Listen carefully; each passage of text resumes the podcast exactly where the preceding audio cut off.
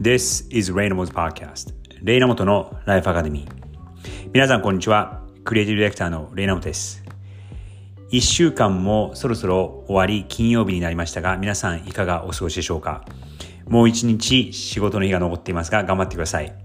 さて金曜日なので今日のコーナーは Phrase Friday 思考力を高める英語の一言のコーナーでいきます。今日の一言こちらです。Let me play devil's advocate here Let me play devil's advocate この表現 devil's advocate というのはこれ直訳すると悪魔の代弁者を演じる play the devil's advocate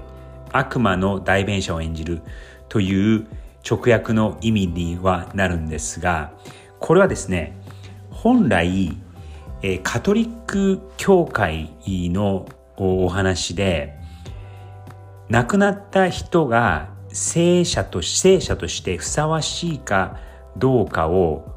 検査するこう尋問検事というのがあいたらしいそういう役割の人がいたらしいんですけどもその人のことを Devil's Advocate というふうに言うようです。その亡くなった人が聖書にふさわしいかどうかを反論し調査そして尋問する。わざと反対意見を述べる。そしてあえて意を唱える。というような意味でこの to play devil's advocate という表現が出てきたようです。で今日なぜこの言葉を紹介しようかと思ったのはこれはですねビジネスのシーンで結構よく出てくるシーンなんですね。あ言葉なんですね。誰かの意見に反対をするときにその反対の意図を少しこうなんていうんですかね表現を和らげるために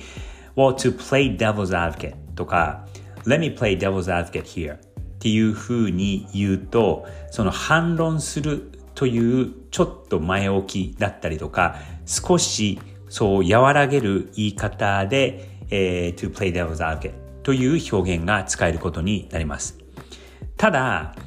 これはですね僕個人的にはあまり使わないようにしているんですがというのもちょっとこれずるい言い方でもあるんですね。その本当は反対しているのにこの言葉を入れることで to play devil's advocate という表現を入れることで、えー、ちょっとこうケチをつけるとか、えー、難癖をつけるというような意味もあるのでちょっと使い方に気をつけた方がいいいいですしあまりこうしょっちゅう使うのもおすすめはできませんただ便利な言葉ではありますし特にあのあまりこう知らない人だったりとか、えー、そうですね、上司の人だったりとかにこう反対をする。